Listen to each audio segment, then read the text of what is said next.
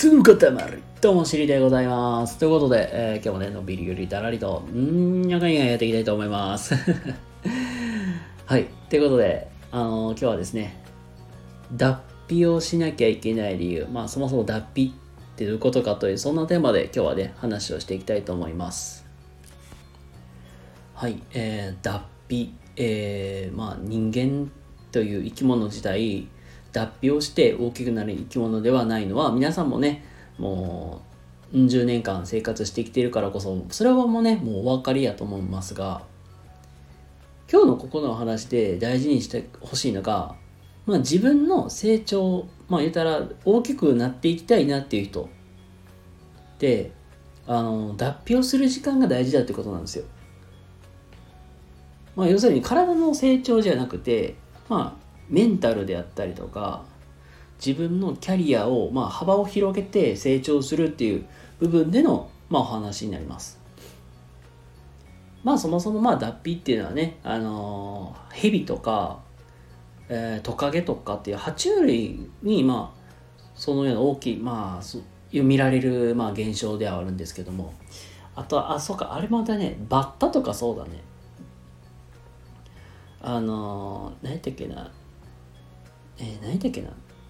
完全変態と不完全変態の？なんか不完全変態で当たる虫たちもそうなんだけど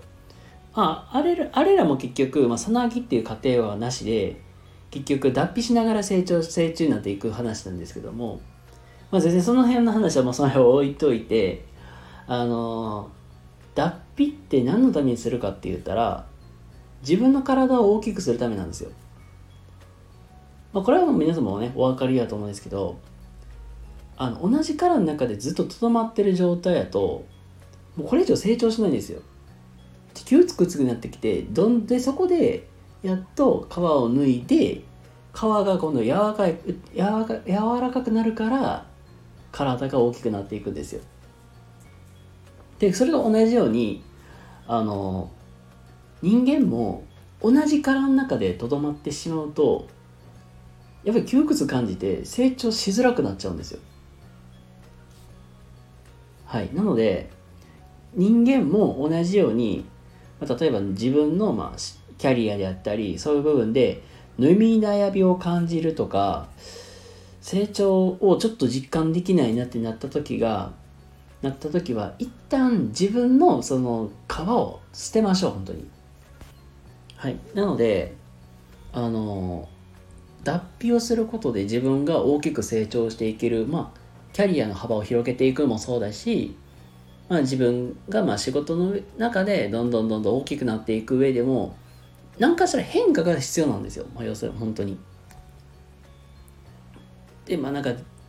やでやっぱり硬い殻の中で覆われているとやっぱりその変化に対してうまいこと対応できないからその大きく変化をする時間っていうのは本当に大事なんですよ。それが脱皮っていう、まあ、現象、まあ、言葉に置き換えられるのかなと思います。なので、なんかね、みんななんかやたらと、まあ、安定を求めるとか、まずこれはまあ皆それぞれね、えーまあ、考え方があるので、うん、これは一概にこれはまあ違うとは言い切れませんけども、うん、まあ安定求めるとかワークライフバランスとか